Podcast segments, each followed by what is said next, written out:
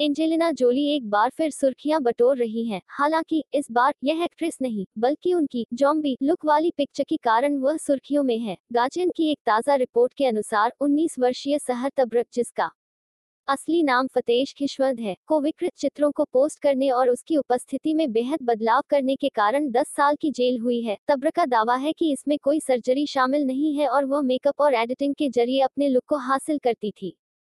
Report के अनुसार तब्र पर नौजवानों के भ्रष्टाचार और इस्लामिक गणराज्य के प्रति अनादर का आरोप लगाया गया है। अन्य आरोपों में ईश निंदा, हिंसा भड़काना, अनुचित साधनों के माध्यम से आय प्राप्त करना और युवाओं को भ्रष्टाचार के लिए प्रोत्साहित करना शामिल है।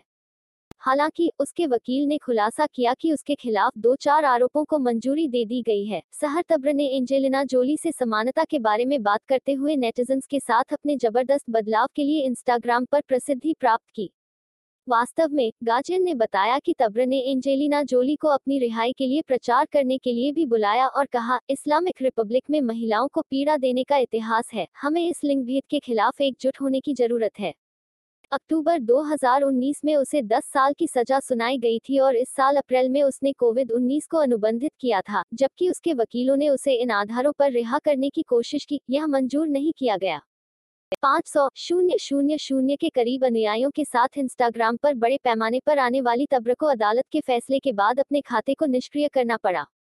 गार्जियन की रिपोर्ट के अनुसार अतीत में तब्र के मेडिकल रिकॉर्ड्स ने मानसिक रोगों के इतिहास को मनोरोग अस्पतालों की विभिन्न यात्राओं के साथ इंगित किया है।